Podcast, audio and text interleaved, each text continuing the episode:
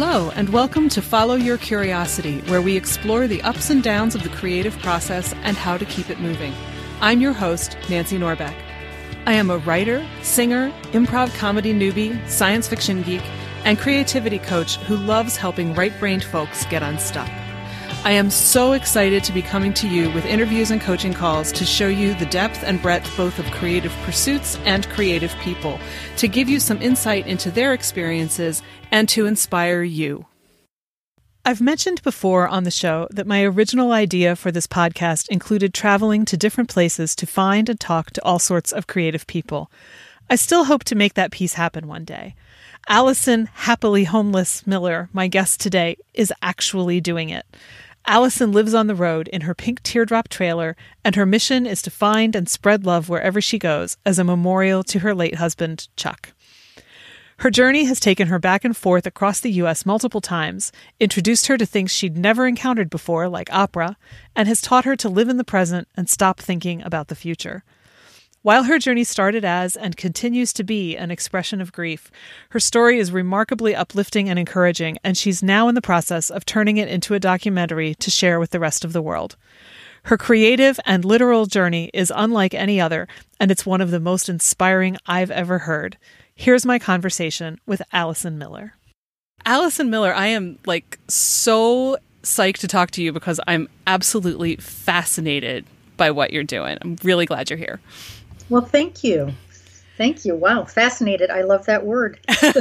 it's a great word. So so you are literally on an unusual journey and I'm hoping you can start off by telling us what you're doing and how you how you got the idea. All right. Uh, let's see. Well, first things first, I got the idea because my husband Chuck and I had we sold everything, uh, our house and all of our belongings in 2009 in New Jersey. He retired from. He had been previously um, active duty, and then he retired civil service um, from McGuire Air Force Base in Jersey. And I left my job, and we decided to go out on the road together, uh, just a adventure and get out of the rat race. And so we had our last four years together doing that. And uh, he had one bout of cancer in those four years, uh, about after the first year and a half, and he recovered from the from that cancer via six surgeries and major wow. radiation and everything else. And we continued traveling. As soon as he would um, recuperate a little bit, we'd head right back out on the mm-hmm. road again. So we did that for our last four years together, and then in 2013, it was right about this time actually, uh, we headed to Southern California. Uh, we had had a rental there for um, three months, and he was getting sick, and uh, we didn't think it was, we didn't, I don't know why I didn't think it was the cancer returning, but he didn't either. And uh, I took him to the ER at the end of March, and he was, uh, cancer was everywhere Oof. And so after five days hospital stay, uh, I found a hospice for him, and mm-hmm. um, and then he died three weeks later. Wow! And that is what I mean. The, the the the kind of the real clear part of the story is that that's when I started my odyssey of love uh, because I after he died I didn't have a house to return to. We'd been mm-hmm. on the mm-hmm. road for those years, and uh, and so I decided to stay on the road and I bought a little trailer and I bought a new car and I painted them pink, a color that was customized for me, mm-hmm. and and I set out on what became my odyssey of love. So, how long have you been on this journey on your own now? It's been uh, over six and a half years. Uh, I I stopped counting at six and a half years because my heart just can't bear it any longer to count how Fair long enough. he's so I stop. So the way I look at it from here on out, even if it's been, if I survive another 20 years and somebody says, Oh, how long has your husband been dead, or how long have you been on the road? I'll, I'm going to say six and a half years, um, even if it's 20 years, because time ceases to have any meaning. And I've realized more and more in the time since Chuck has been gone that our measurement of time is purely a social construct and it has mm-hmm. nothing to do with each of us individually. And so for me, he has been dead forever, and sometimes I'm not even sure if he ever really existed. And yet, uh, the fallout and the uh, the emotional aspects of his of his being dead, um, it's like it was yesterday. Sure. So yeah. I've been on the road technically. I've crisscrossed the country eight times. Wow. And, and and so it's been over six and a half years. Wow. You know, it's funny when you when you say that. I I've noticed in a completely different context. You know, I I have two nephews who are 7 and 4 and I look at the 7-year-old and I go, "No, it's been 5 minutes since you were born." Yes. You, you know, right? I mean, really, it's you know, if if you didn't have to acknowledge the fact that you can no longer just hold him in your arms, mm-hmm. you know, you would swear that it was, you know, yes. five minutes, and and yet he's also been here forever.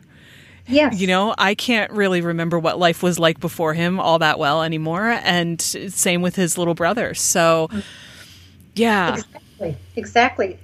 Time is the measurement of time is just it's a very strange thing. It's really we've got our social construct of how life works and when you go to your job and finish your job and all this other stuff but then we've got our own personal constructs of time which is really very very individual and subjective yeah yeah and our and our perceptions of what's real too like you were saying yeah. sort of like yeah. you know did i did i really go on that vacation or did i just dream that vacation yes yeah. Exactly. And maybe exactly. it doesn't matter whether it was real or whether we dreamed it as long as we remember it. I don't I don't know. I kind of agree with I I go along with that thinking now because the way that I look at life um, since Chuck died and with my own particular definition of time is that I am fully I, I live in the past and I, I'll freely admit it my life was better with Chuck. Um, so I live in the past.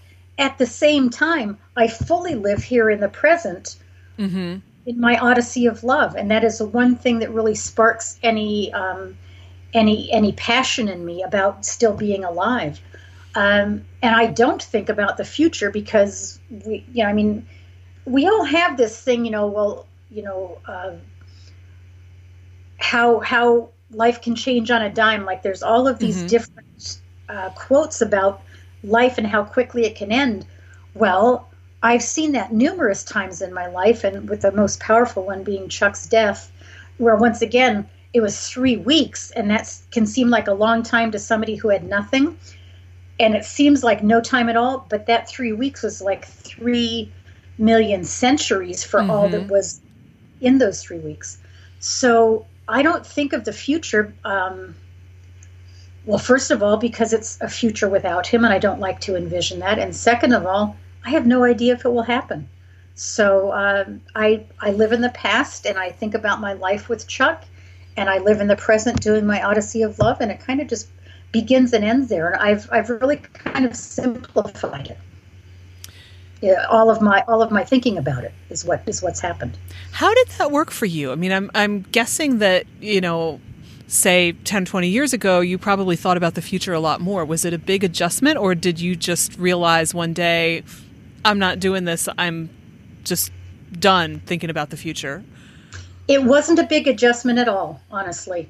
Um, because the the idea of living however many years, and I'm, I'm 61 now, and uh, I was 55 when Chuck died.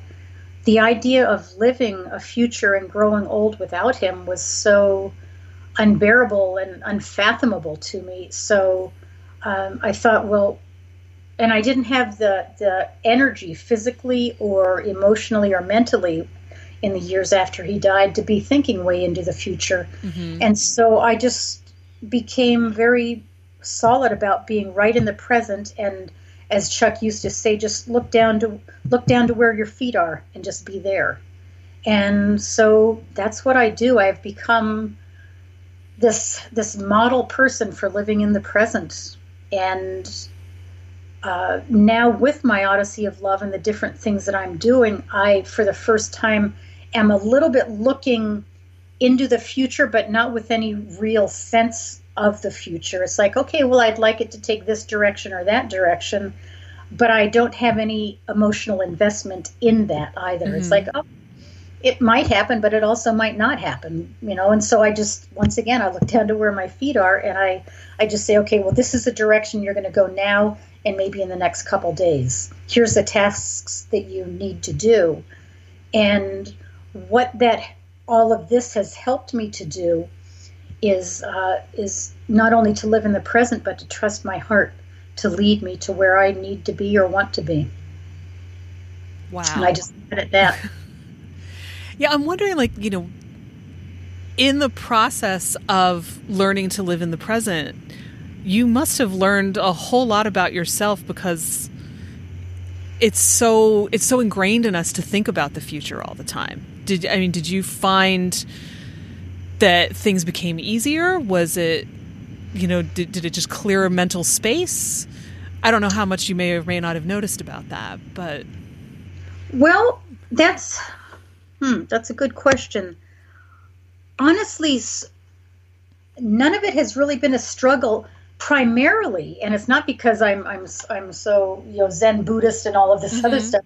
It's more because um, all that I all that I knew to trust at, at when Chuck died, my entire world disintegrated around me. You know, we had been living on the road, so we were temporarily here in Southern California. I knew that our rental was up three weeks after he died, so I would have to leave, and so I'd have to go do something. Mm-hmm. And uh, so like everything was shattered and disintegrated around me.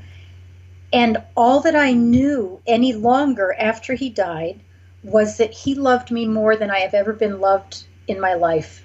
And i loved him more than i've ever loved anybody in my life. I trusted that love.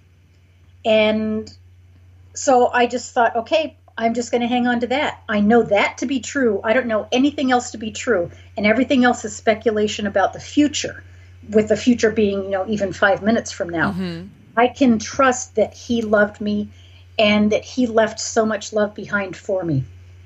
Bam. And that, like, I didn't even think anymore beyond it. So I didn't even consciously clear anything. I just I didn't have anything else but his love mm-hmm. at that moment, and so that's what I, um, that's what I, that's what I trusted, and then I just kept trusting it, and and it's led me to this point to where I am now, and I I don't overthink anything. I hardly ever think, which is not necessarily good for. when it comes to paying bills and paying attention to the, the little things in daily life, um, I would much rather, you know, people talk about being in their heart space. That's where I am, and I'm, I'm just not really good with uh, all of the stuff where I have to think things out and details about living life. Mm-hmm. In some ways, it's it's almost um, it, it's become it's it's like this survivalist thing, and and sometimes I feel when I've been out on the road for a long while and then I take a break, I think, you know, I'm kind, I'm kind of surprised that I'm able to be in polite society anymore because, because, you know, I, I've, all of the stuff that people do when I, when I'm out on the road, I live so differently and I'm fully just involved in where my heart is. And, um, but other things are required in life when you show up in social situ- situations. So I just I just keep trusting my heart. I thought my heart will be my compass.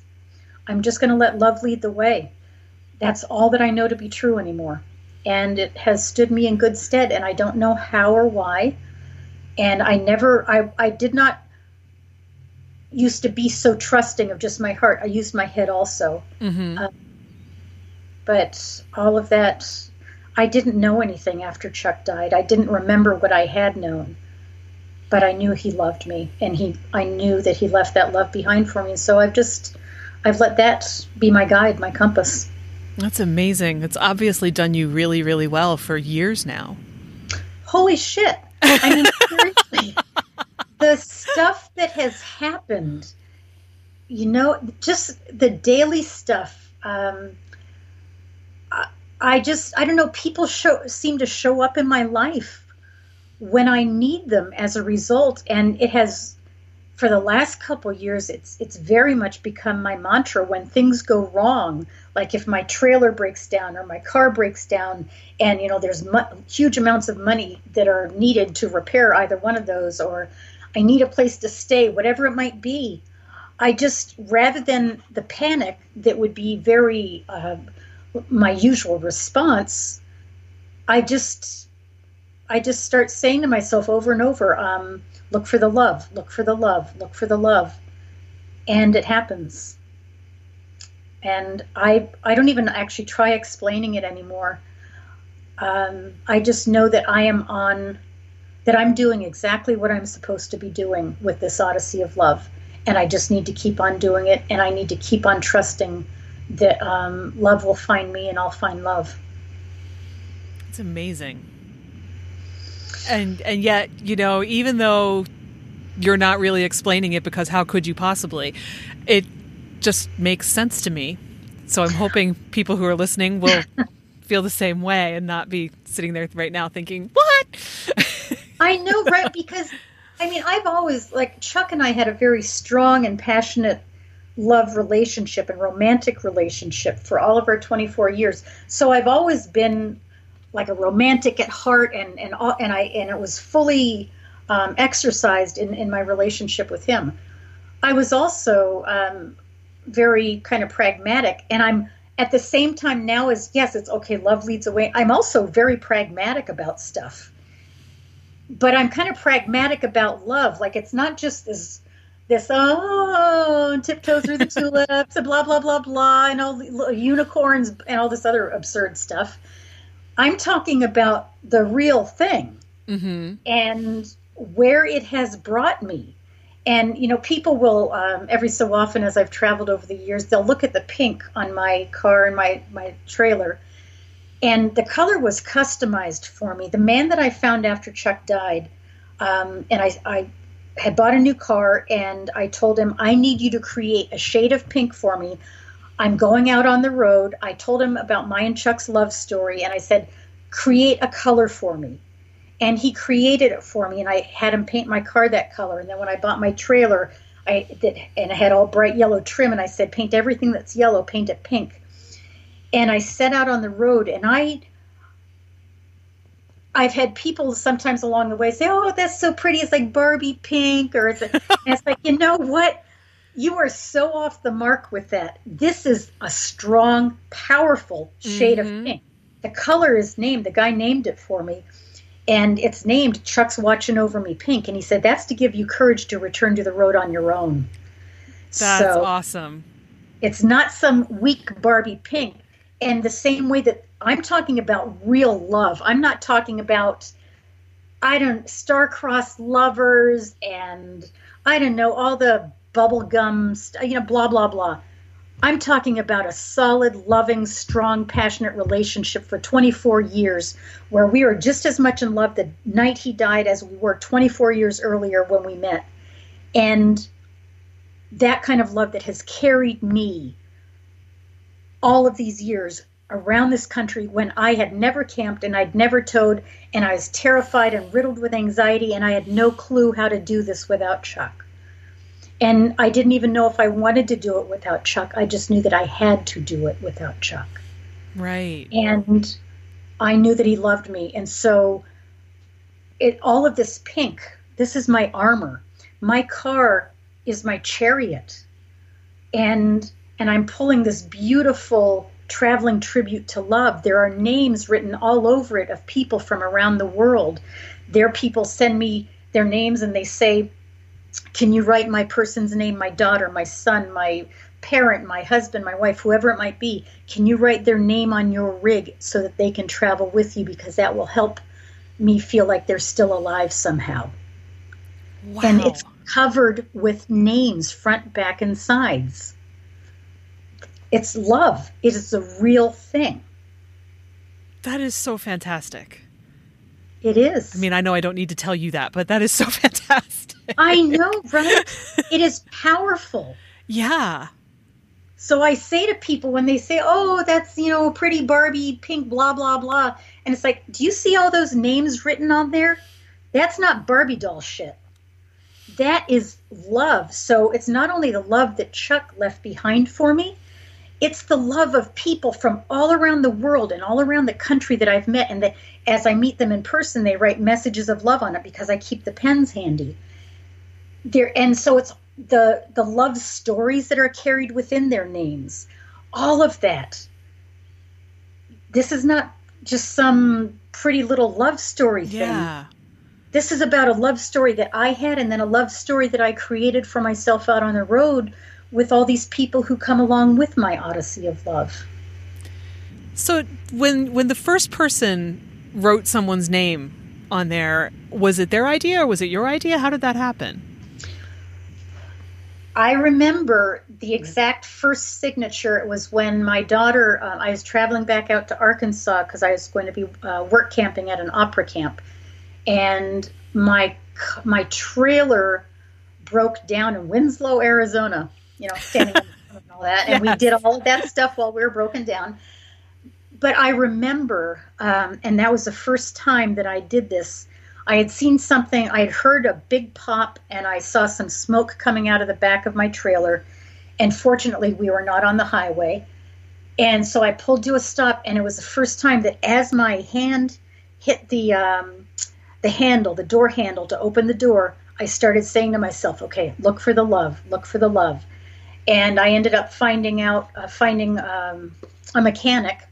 Uh, he and his family ran a garage there in town, and he came to help me we were broken down for three days, and he was the first one to sign my trailer. Um, his name's Tiger, and he and his family they set me up, me and my daughter up at their garage, and they put a big mat outside so that we wouldn't dra- um, drag oil inside.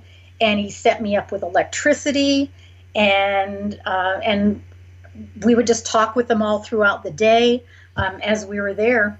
And as he was leaving, I had already made the decision to start adding names to my okay. trailer, and uh, I wasn't sure how I was going to go about doing it. But um, I asked Tiger if he would sign my trailer, and so he put him his name and all of his family name on with um, and wrote Happy Trails. And since that time, I always just keep the pens handy now. So if I'm stopped at a rest stop along the way or uh, anywhere where I might be, um, I just and people come up to talk to me like, "Why all that pink?" And I say, "Would you like to sign my trailer? Do you have a name that you would like to add to it?" And I'll I'll carry them with me. And I have all these names now. And then people who follow my Odyssey of Love on my Happily Homeless Facebook page, uh, they send me the names. They I get messages all the time. Uh, people from from New Zealand and Australia and the UK uh, sending me the names of their loved ones and saying, Could you write my daughter's name, my son's? Uh, they always wanted to come to America and travel. And now I feel like they'll be traveling with you. Yeah. So, yeah. Oh, that's awesome. It is. It's a beautiful thing. So I'm curious because you said you'd never done anything like this before. You'd never camped, you'd never towed, you never did any of that. What how did you end up being drawn to the idea of doing that? I knew when Chuck died, he and I, as we traveled, we had stayed uh, on military bases a lot of times at, at their, lo- you know, base lodging. Uh, we'd stayed at inexpensive hotels. And uh, I knew that I had to change up how I did that because I, it just would be emotionally unbearable for me to mm. continue in the way that he and I had been doing it. Also, I thought there would be nothing more pathetic than me as a, a, a widow weeping into my, you know, delicately trimmed, lace trimmed handkerchief in the, you know, in some hotel in the back of Beyond, um, you know, wailing and moaning because my husband was dead. I didn't like that picture. Mm-hmm. And so I didn't exactly, when I first left Southern California that day, I didn't know exactly how I was going to change that up. Um, I went back to uh, New Jersey so that I could give Chuck full military honors and uh, at a memorial service. And my daughter had been looking around and she told me, uh, she sent me a link that she had found for a little trailer called a tab teardrop. and I it was up there's a place up in New England that sold them, and I went to visit my son up there, And so he and I went over to take a look, and I bought it on the spot. I didn't even know, I didn't even know I was that I had to buy a hitch to go with it. That's how naive I was about it. Uh, fortunately, the guy said, "Oh, you'll need a hitch," and I he said, "Is your car uh, is the engine strong enough to tow it?" And I said, well, "I don't know." It was a cylinder Ford Escape and uh, so they looked at the engine and they said, "You're just this much okay. You can you can just barely tow it." Oh man! So I said, "Okay, paint. Here's here's a can of paint because the can of paint had the formula on it for mm-hmm. the mix. So he mixed it up and he painted everything. And then they gave me two days of camping across the street at a KOA, and um, t- the guy took me out on the road to theoretically show me how to tow a, a trailer. I was terrified. I was terrified. Like, what if I jackknife? What, what about backing up? I don't know how to back up. How do you even learn how to back up?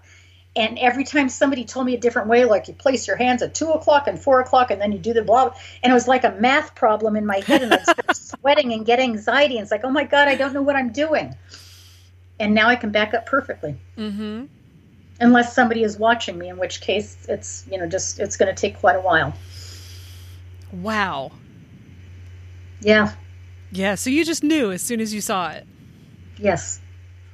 Yeah, I it was it's cute. It's kind of retro. Mm-hmm. Uh, I had I knew about a group called Sisters on the Fly, and they're women who have vintage trailers. Who go uh, they a lot of them rehab their trailers, and I knew that I didn't have the time, money, or expertise for rehabbing one on my own.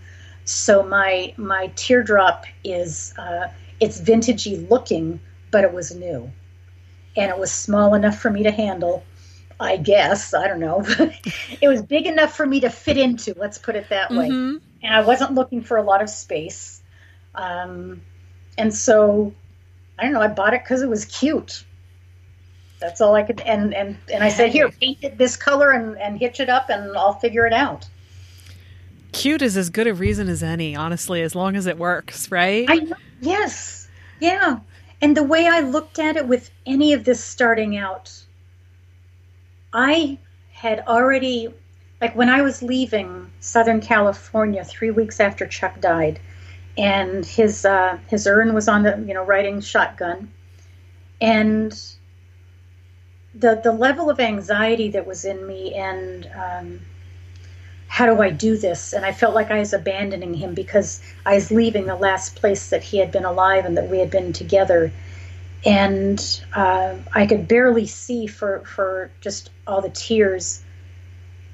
And then I thought, you know, as I, as, you know, then I start, then I bought the, tr- the car and then the trailer and everything started kind of revealing itself to me that about this Odyssey of Love. I thought, really, what else is there to be frightened of?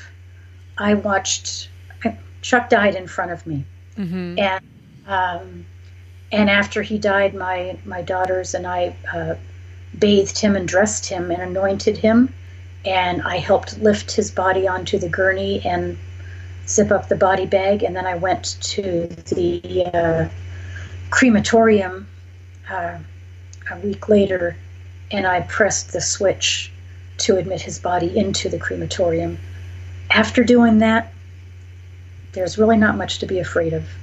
Yeah, it's true. It's yeah. true. So I just I, Yeah, I feel like, you know, we we forget that we've all done things that mm-hmm. you know That's right. It, I mean, for me, I flew to Northern Ireland when I was 23 or just barely 24 to live with mm-hmm. a family I had never met for 6 months. Wow. Wow. And I had talked to, I guess it was just the father on the phone once. And that was it. Because I just really, really, really wanted to go live in another country for a while. And I had not been able to when I was in college, like most people do. And right. I was like, this is it. This is my chance. I am not tied down by anything. I'm going now, you know? And you know, it's funny because I was so excited and I was getting things ready and all of that. And it was not until I was sitting on the plane on the tarmac yeah. that I thought, oh, dear God, what on earth am I doing? Mm-hmm. It, you know, it, and I, I felt like I was flying into a black hole. Yeah. Because here I was, you know, family with five kids. What do I know about taking care of five kids? What do I know about living in another country? I mean, at least I didn't have to deal with a language barrier much. It was right. Ireland. So, you know, some of my favorite words in the English language I learned while I was there. But, um, but yeah, I was just like, oh dear God, what am I doing? I'm flying across an ocean by myself to live with people I've never met in a country I've never even been to. Mm-hmm. Am, have I lost my mind? You know, and it was right. that moment when I thought all of these people who've kind of looked at me like, you sure you want to do this? Really? Mm-hmm. This is the thing you're going to do? All of a sudden, they seemed to be making a whole lot of sense as I sat on that plane. I mean, I was not getting off of that plane for love or money. Right. But but it, it was it was just this moment of I don't know what I'm doing and then I almost got sick on the plane Mm-hmm. So I didn't sleep on the plane. Then I had to get through immigration. And let me tell you, boy, do they look at you funny when you say you're coming in for three months and, right. you know, you're on a leave of absence from your job and I'm staying with friends. Uh-huh. Um, yeah. And somehow I got through that because I'm just standing there going, don't put me back on another plane. I barely survived the first one. you know? But, but that is the thing when I really get, you know, worried about something, I'm terrified I can't do anything, whatever. You know, a lot of the time, not always, but a lot of the time, there is this little part of me that will pipe up and say, Lady, you flew into a black hole yes. 24 years ago. Exactly. If you can and do you that, you can do that. remind this. yourself of that. Mm-hmm. Yeah, we yeah. all do. We have done hard things. Yeah. And my favorite quote, uh, one of my favorite quotes is uh, Eleanor Roosevelt saying, "Every each day we must do that one thing we fear the most. Mm-hmm. And for me, that one thing I fear the most since the night Chuck died is living another day without him. And so I also remember what Chuck always used to say um, to his sponsees. Um, he was uh, in AA and he was a sponsor, and he would say, um, "You have to suit up and show up."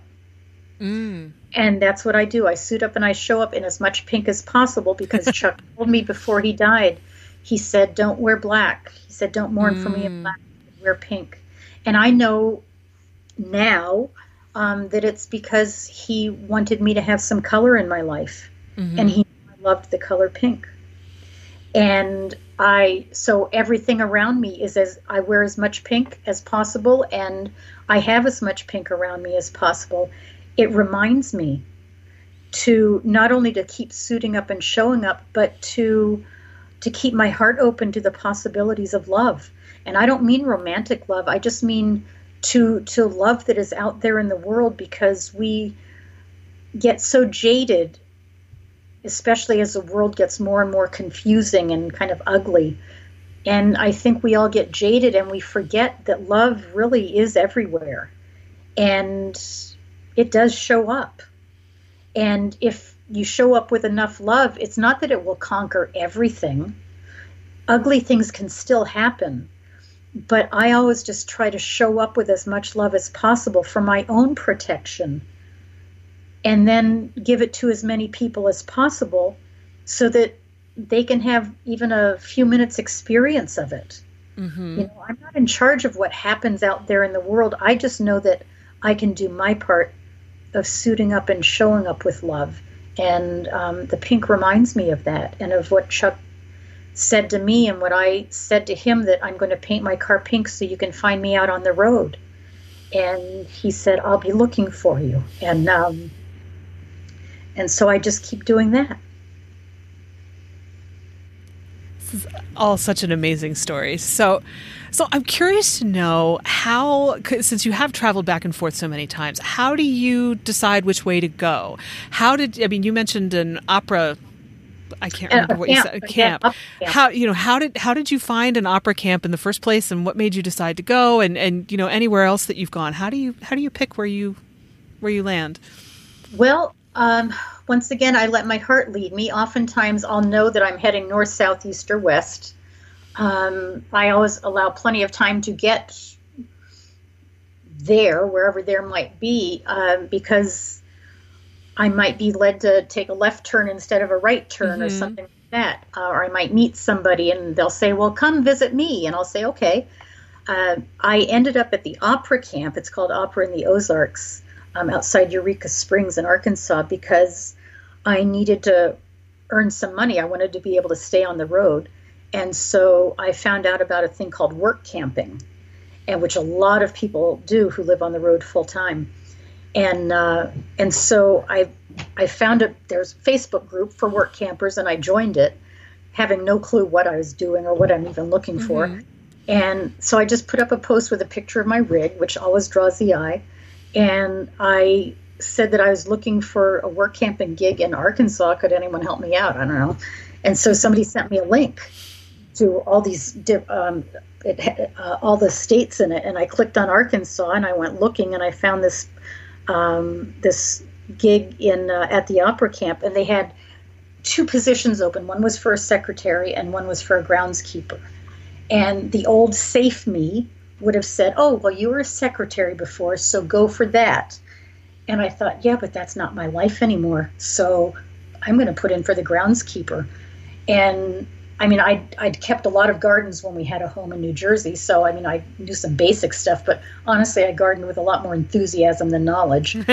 and, uh, and so, I, but I applied for the job as groundskeeper and they did a background check. And the director emailed me and she said, um, do you, are you strong enough to wield a weed whacker?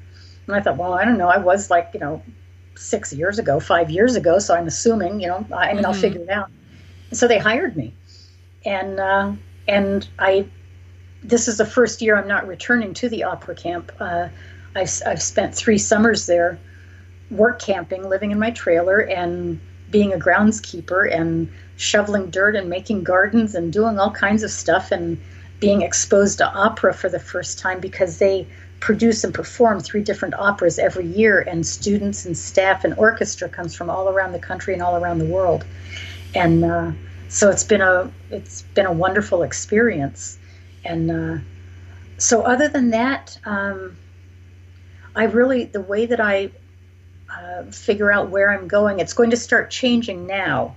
But up until this point, the way that it's uh, the way that I figured it is just. Um, letting my heart lead me again. You know, okay, I, I know I want to end up on the East Coast, but who knows what's going to happen between here and there, you know, mm-hmm. vice versa.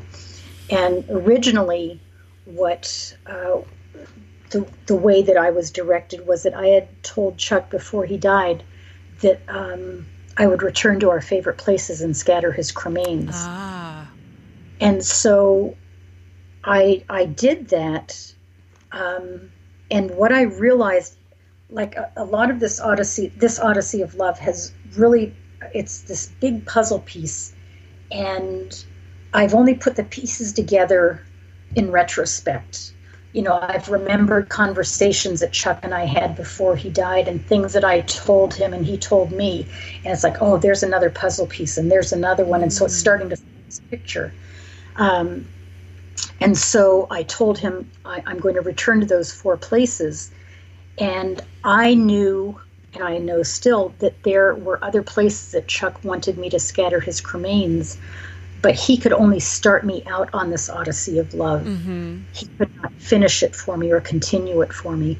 And I know that in his heart, he hoped that by if I kept my heart open, which I would have to do in order to recognize those other places, that that would help me create a life for myself without him.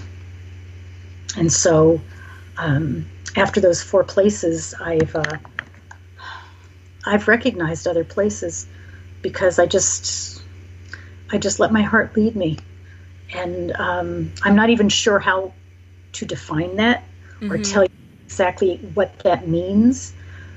Um, the only um, true emotion that I ever truly that I really feel anymore is just is just love in its strongest strongest sense. Um, and so I show up with that as much as I can, and I keep that going. And I figure as long as I'm doing that, uh, I will continue creating a life because this life that I have now, over six and a half years later, is something I never, ever would have imagined for myself. Sure. um, and and not in a not in a good way or a bad way. Just I never could have imagined. And being out on the road by myself, like like I'm not a camper. I am I'm so not a camper. Um, I just happen to live in a trailer and I happen to camp, but I don't consider myself a camper. like I, I, I don't carry any camping equipment with me or hiking. I carry a lot of craft stuff because that's how I, I work with my grief. Um, I love upcycling clothes and making crazy hats, and that that's the stuff I carry with me. Um, my trailer is not practical inside, but oh, is it beautiful? It looks like the inside of Jeannie's bottle from I Dream of Jeannie. and like I don't have practical things hanging on the wall to put things in. Um, it's it's it's beautiful shades of raspberry pink and pops of gold and and and, and uh, copper, and uh, with hangings over the bed and totally impractical, and I love it. You so, know, I think there's a lot to be said for totally impractical. I agree. You know, they're it, really. It, it's what suits me. Yeah, and, and, you know, I mean, as as much as I, you know, hear you saying that how you do this is to a large extent inexplicable, I am kind of struck by the fact that the way you have picked where you go feels similar to me to the way I write a book. Because Hell. when so in the writing community, you'll often hear people talk about how there are plotters and there are pantsers. Yes. Not to be confused with panthers, which is what autocorrect always wants to do with that word. Um, I'm definitely not a panther. but plotters are the people who figure out the whole thing, have the whole big outline, and probably, oh, you know, the little string diagram on the wall like you see in the movies for like uh-huh. police procedurals. Um, and and they know every detail of what's going to happen in this book before they write it. Mm-hmm. If you made me write a book that way, I could never write a book because right. I would already know what the story is. Mm-hmm. I write to figure out what the story is. I write because some yeah. little spark of an idea has popped into my head and I just want to know what happens. And I mm-hmm. just I can't get it out of my head until either I write it or I ignore it long enough that it says forget you I'll go find somebody else to write this story.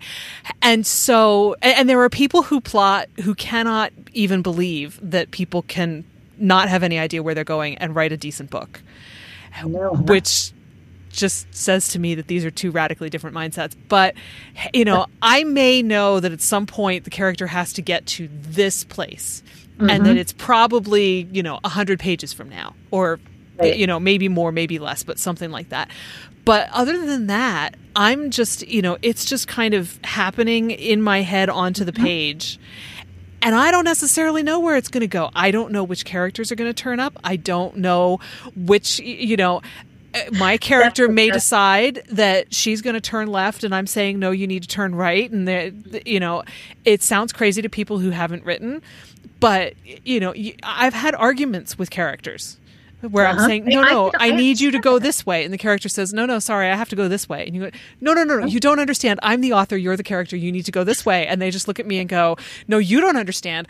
I'm my, I'm myself and I know I have to go this way. And this is what I'm doing. Mm-hmm. And the first time yeah. that happens to you, you really do think you've completely lost your mind but but yeah i don't i don't know and and this was actually the really terrifying thing about grad school for me because you know you have four semesters to write this mm-hmm. book and polish it up and and get it ready to be considered publishable so you're allowed to have your diploma. Right. And you can add extra semesters, but who wants to do that? And I mean, if you really need it, you want to do it. But otherwise, four semesters is plenty. but when I when I started, I decided I was going to write all short stories because I thought they're short, they're compact, I can't get lost in them, and I can experiment with them, forgetting mm-hmm. that I've never done anything short in my entire life. So, you know, halfway through the semester, I have this story. I don't know what it is. I send it in. My advisor says, This is not a short anything. I go, Oh, yeah, right, because this is me.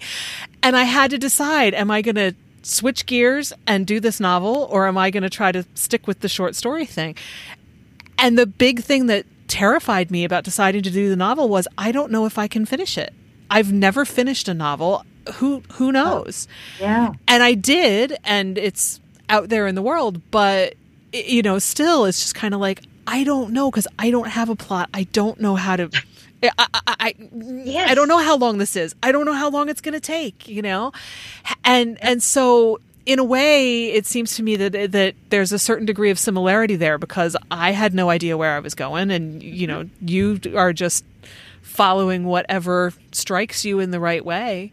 Yeah. So, yeah, and it works somehow. It, it does. Works.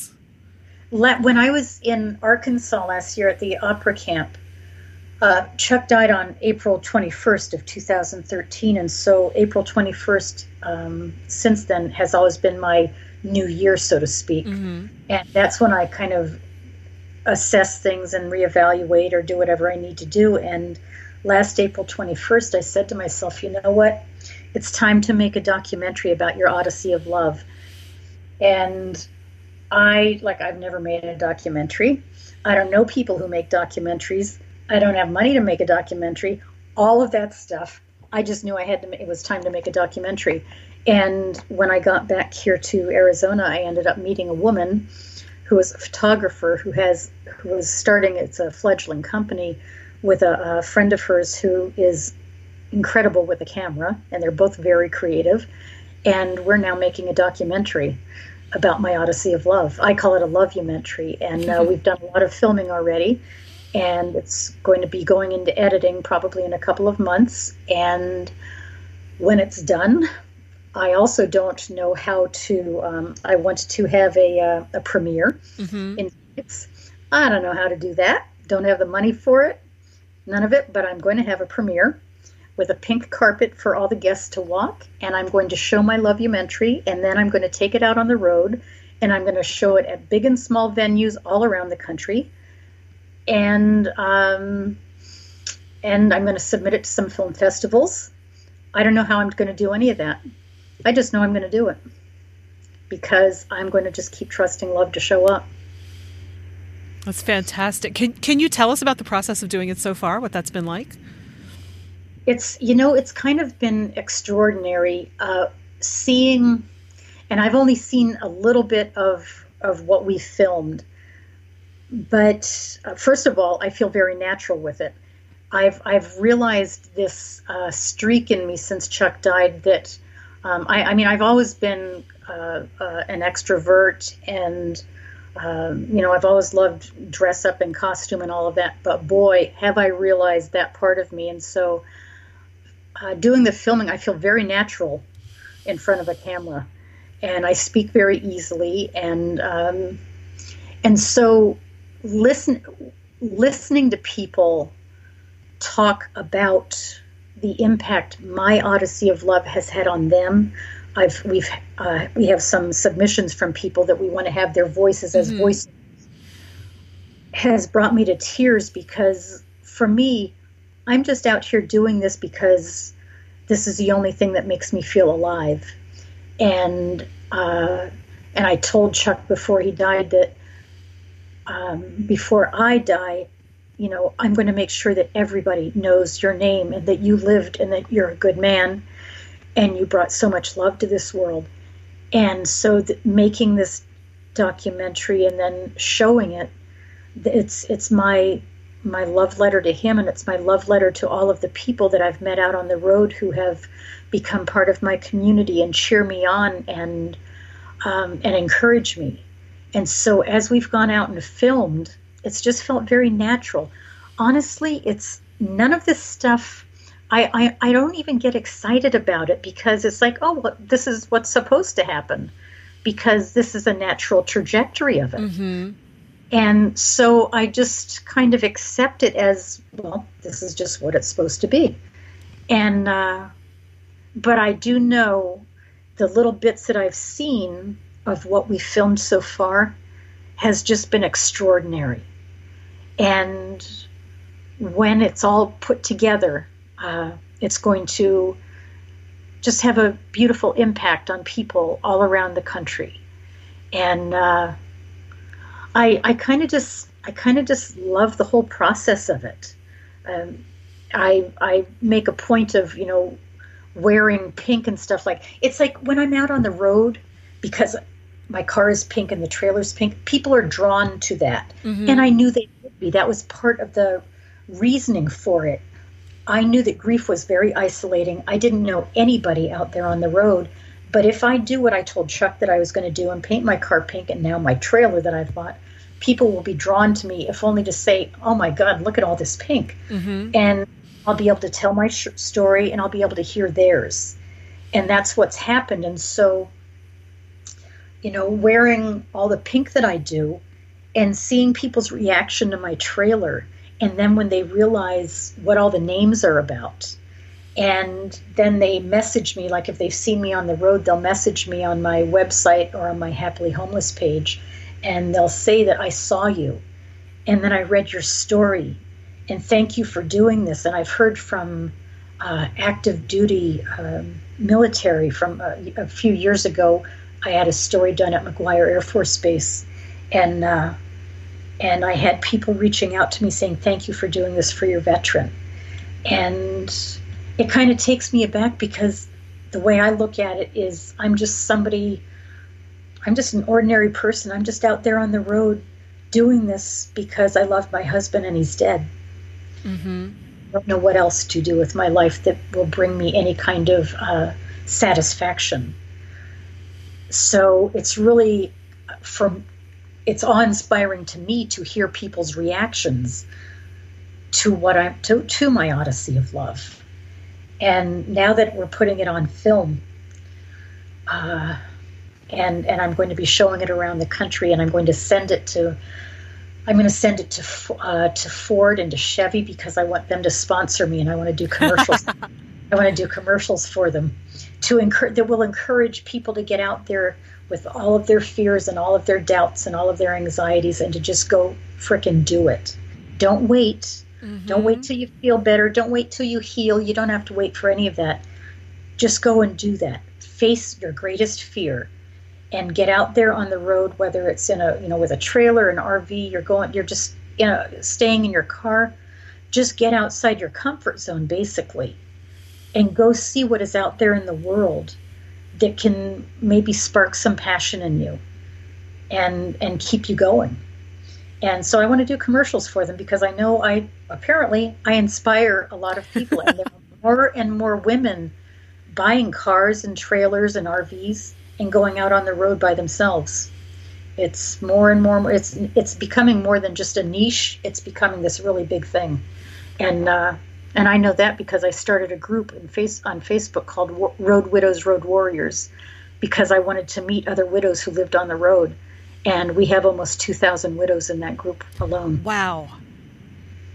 Yep, and they're buying their trailers for their first time, or their RVs, or they're dreaming about it, or maybe they were already living on the road and their husbands died, and now they're um, they're like I was, afraid and anxious to go back out on their own, and we're cheering each other on. So yeah. I, I love this. I have to confess, I have I have often heard stories of somebody going out and living on the road for a while and thought, that sounds like so much fun. But I don't know what I'd be doing either. But I've never actually spoken to somebody who's done it, so this is kind of an extra added bonus for me. So I I'm just I'm so struck by you know, you get an idea and you just do it. Do you ever hesitate? Do you ever question? Nope. Nope. Nope. I just do it, and if it's the wrong thing to do or it's a mistake or like it leads me down the wrong road, I don't think that there's ever a wrong thing to do, but if it just gets me somewhere where I don't want to be, I just redirect. Or if I, you know, if it's like, oh wow, I really shouldn't have done that, it's like, eh, oh well, I'll go, you know, I'll just go do something else now. Um, it's kind of like when I was. Uh, when I first set out and I didn't know how to back up, my biggest fear was, well, what if I head down a road and it's kind of like a dead end mm-hmm. or it's private or something and I have to turn around and I don't know how to. Sure. And there's not really enough space. What do I do? So I learned how to back up. I've actually done a K turn with with my trailer attached. Oh wow. And I don't know how. I may not be able to replicate it. um, but I did it. I've gotten out of some tight spots, um, you know, in, truly physically, literally. And so I kind of look at everything else. There is no wrong decision. I may do something and it's just not the right it just doesn't. I don't know. I end up not liking it, even if you know, as simple as that. And so I just go and do something else. I just redirect. Well, okay, I'll go do this. And you know what? If it's something that where I ended up spending money that I really don't have, it's like I'm not going to spend time worrying about it. You know, it's like okay, that was then, and now here I am. My I look down at my feet and I say, oh, here, this is where they are. They're not back there. They're here. And so now I'm going to head in that direction. And I just do it. I'm telling you, I don't overthink anything. I don't know that that's a good thing or a bad thing. I don't put a judgment on it. Yeah. So somebody said to me the other day, judgment is optional, and I think that's beautiful. I want to, yeah. you know, put it on a bumper sticker. it's very true. I also know that my way of doing all of this, my Odyssey of Love, would drive Chuck absolutely freaking bonkers because he was in the military. He was a long range planner. Oh, and, oh boy! and he was he had, he was first shirt for a while, which means he was in charge of you know all of these uh, different situations, and he was a safety officer, so they always did the what if scenarios, and I don't do any of that. Um, and I like even when he and I were traveling together, he would plan at least two weeks into the future with making reservations and all this other stuff. And that's one of the things that was so that caused me so much anxiety when I uh, after he died, and I thought, okay, I, I need to get out there on the road again. It's like my brain was in such a place. There's a thing people who grieve, you know, they go th- in the widowed community, we call it widow brain, but in grieving, there's the physical thing where you your your brain just is not um, working in the mm-hmm. same. Way.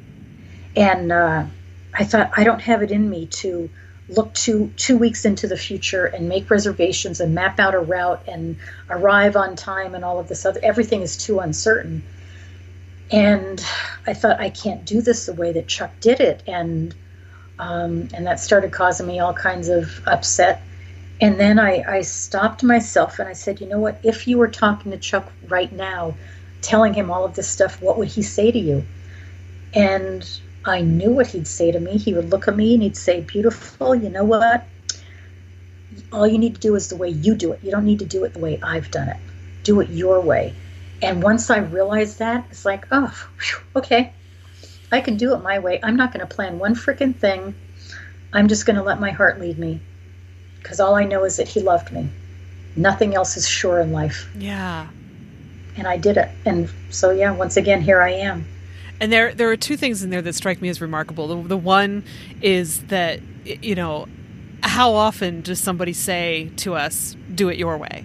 How often do we validate the idea that your way is just as good as somebody else's way? You know, it's like the whole plotter versus pantser thing. My mm-hmm. way is to write by the seat of my pants. That's where that term comes from. It's not to plot, but that doesn't mean that if you plot, you're a terrible person or vice versa. Right. And we get so hung up on the right way.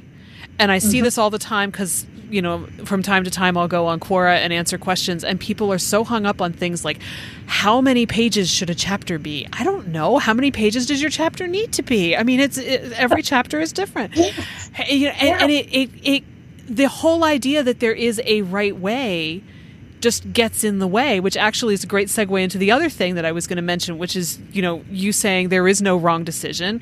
You just you just redirect, which I'm sitting here and I'm sure that I'm not the only person who's going to listen to this and think, you make that sound so simple, but there are all of these things and and what about the money and I bought the house and it's not that easy just to sell the house after you just bought it and you realize it's the wrong house or you know whatever.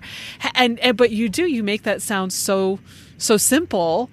And I think it probably is more simple than most of us remember most of the time. I I would agree with that. I mean, humans are really good at making things really complicated. Yeah. I will grant you that there are some bigger decisions than others. And, uh, you know, I didn't have a house to return to, so I didn't have to sell it. Mm-hmm. And, and I thank God for that, um, that I didn't have to go through that. Um, on the other side of that is I had no house to return to, so I had to make a decision about how I was going to, you know. Right. Um, so I've I've ultimately simplified my life to such an extent that everything I own is in my trailer and in my car. Now, within that space, there's way too many boots. There's way too many like costumes because you never know when you might have to wear a costume. So I carry costumes with me, which I consider ordinary clothes. I wear them out on the road. Um, I've simplified it to a, to a great extent, but one of the things that we're told in the in the grieving community, and I think it really affects people who are widowed, um, and by widowed I mean men and women both, that you're not supposed to make any big decisions in the first year. Well, that's so bogus because oftentimes it's in the first year that you have to make major hmm. decisions mm. keeping the house or selling the house and cars and all of the big things that we can get so bogged down in all of that now maybe i have as i've said carried it to the other extreme if i had a house and if i bought a house and it was the wrong decision honestly, the way I feel these days, I'd sell it at a loss and I'd just go because I've gotten to the point where if this doesn't work for me, I'm out of there. Mm-hmm. And I and I don't mean um, you know that I'm running from things at all. It's just that like if I'm in some situation or around people or you know I'd be terrible interviewing for a job anymore because it's like oh god you know really all of this stuff going on the politics I, I cannot do that. I'm not willing to do it. And I'm out of here. Um, I, have really gotten to the point where uh, it truly is just this is my life. I'm standing in my shoes. I'm not asking anybody's opinion about it. I've had people who have tried to fix me mm-hmm. because of leaving too long, um, who have offered their opinions, and I didn't even solicit their opinions. And yeah. initially, it would be uh, I would react to it and the way that I am now, it's like I just look at them and laugh and I think, oh, you poor person that's still caught up in all of this thinking that you've absorbed, that you've been taught, all of this. Um, we only have to, life is only as difficult as we make it. Circumstances can be difficult, but what we're putting into it, that doesn't have to be difficult. And so I just kind of, uh, I've really kind of streamlined everything in my life and it really does, for me, come down to am I in a place where there is love? If not, I'm leaving that place. Plain and simple. And I'm going to go find where there is some love. That's just like the, the clearest compass. Yeah. It sounds like to me. I mean, that that's you know it's it's not all of the what about the paycheck what about the benefits what about where how long is my commute? What what about where do the kids go to school? You know all, all of that. Right. it's it's so much simpler. And my my children were grown when Chuck died. They're in their you know in their late 20s early 30s mm-hmm. so it, it, w- it would be a different situation for somebody a parent who's having to deal with young children. Uh, but we have like in the in the group I started Road Widows Road Warriors there are many uh, widows who are maybe in their 30s and 40s still raising their children. And the whole point is is that we have presented to them in that group you know what? When the time comes when your children are raised here's something that you can think about doing. You don't mm-hmm. have to stay in that house and the picket fence and the cars and the job and all of that. And guess what? There's work camping and there's ways to earn a living out on the road. And you won't get rich but you can make it happen and you can make do. I'm not looking to be rich. Mm-hmm. When I decided to that okay, the time has come to make a documentary. The other side of that was okay. I need to be willing to. Um, I need to believe in this enough that I'm willing to spend every last penny that I have on making this documentary, and that's what I'm doing. And I am going to do some fundraising, but I'm not looking to get rich. I just mm-hmm. know I need to make a documentary. It's my legacy and it's and like I said, it's my love letter. It's it's um, it's the story. You know, I am just some regular old person who was loved more than probably so many other women are loved in this life by a really good man. And I've just decided to do something about that story and to carry through on my vow to Chuck that everybody that I ever meet for the rest of my life will know the name of Chuck D and who he was to me. And uh, so I'm I'm willing to commit everything I have, time, money, and everything else, to making this lovumentary about that.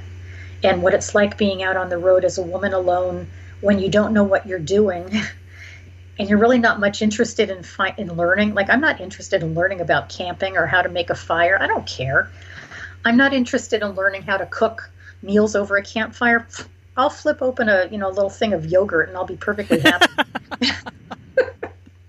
you know and i can relate to that well, I, I really don't care about any of those things what I care about, and I don't care about going to places and visiting national parks and monuments and all that. I did all of that with Chuck. What I'm interested now is sitting outside my trailer in my pink chairs and talking to people and hearing their stories and sharing mine. That's what I care about. Nothing else. It's beautiful. So see, you can see this back here. Mm-hmm. This is a life-size cardboard cutout of Chuck. Okay, yeah, it's a it's a cardboard. It looks like a cardboard cowboy, is what I was thinking. Yes, yeah, yes, and that's Chuck. And so the first time I saw it when I ordered it, it actually it, it gave me the chills because it embodies his spirit so much. So so he travel he'll travel around with me when I'm presenting my uh, Lovumentary at different venues, and he'll always be there standing there like he was just slightly behind me because he was always very happy to have me in the limelight, and he would be standing just behind me supporting me and saying, "You go for it. I'm going to be over here and be retired." And so that's what that is. oh, that's great. I'm I'm wondering, and I feel like in many ways you've already kind of covered this, but if there's anything that you have learned or a piece of advice that you wish that everybody knew or anything like that that you'd want to get out into the world on this podcast about being widowed or about being out on the road? Either or. Either or, and both of them. What I would say is it's never, number one, either or. Life is completely gray, all shades of gray. For me, all shades of pink. And um, you don't you don't have to listen to people who say, well, you know, you you know, you can't just do that. You have to do this. It's like, you know what? I can do both of those things. I can care and not care all at the same time. I can love and I can grieve all at the same time. I can feel passionate about my odyssey of love and hate the fact that I'm alive without him all at the same time. I think that it would help everybody, whether it's because we've uh, you've been widowed, whether a special person in your life has died, whatever you're contemplating in life, going out on the road or anything, trust your heart instinct. You don't have to, you can get feedback from other people, but you're the one standing in your shoes. And the less you listen to other people's opinions of what you're doing, the better off you'll be. All you need to do is pack it all up, and whether it's figuratively or literally, you just pack it all up and you put it in a backpack and you just go and you do it. You don't have to wait around for any of it. You take all of it with you, and everything in life is a duality. We live in duality, and it took me a long time to realize that in this grief. It's it's like, well, you know, you have to you have to heal, right? And you have to choose to be happy, and all this other hogwash that we're taught. No, you don't. I'm not worried about being happy. What I what I like to think is that someday I will find a sense of comfort and my heart will be a little bit eased. Happiness is a fleeting thing. I'm concerned more about making a difference in life and and looking for love you know like just or finding the love not even looking for it finding it and setting up scenarios where i know love will be and connecting with people. So we all just need to we I, I, think it would be so helpful if we would all just broaden our definitions of almost everything that we have learned and put away a lot of the stuff that we have learned and realize that we can create the lives that we want or the lives that we have to create, you know, if, if the circumstances have, have put that upon us as they have with me with Chuck's death. I'm not waiting around for anybody. People who, who want to look at me and judge and say, oh, it's over six years and you're still sad. Yeah, well, so, like, what's it to you? You know, you go live your life, I'll live my life. Yeah. I'm kind of in my world where nothing is okay. I'm surprisingly okay, you know? I I'm devastated and I am living passionately all at the same time. It's possible. That's that's a lot more than a lot of people who are devastated can say. I mean, that's phenomenal. Yeah. Yeah. We need to stop listening to everybody's opinions. Blah blah blah blah blah. You know, it's like the uh, the adult on Charlie Brown. Wah, wah, wah, wah, wah. yeah, screw that. Yeah, the conventional But wisdom is often not very wise. Yeah, it doesn't. People, everybody will have an opinion. Just follow your heart. We don't. We don't trust our hearts enough. We think it all has to be done Yeah, we don't.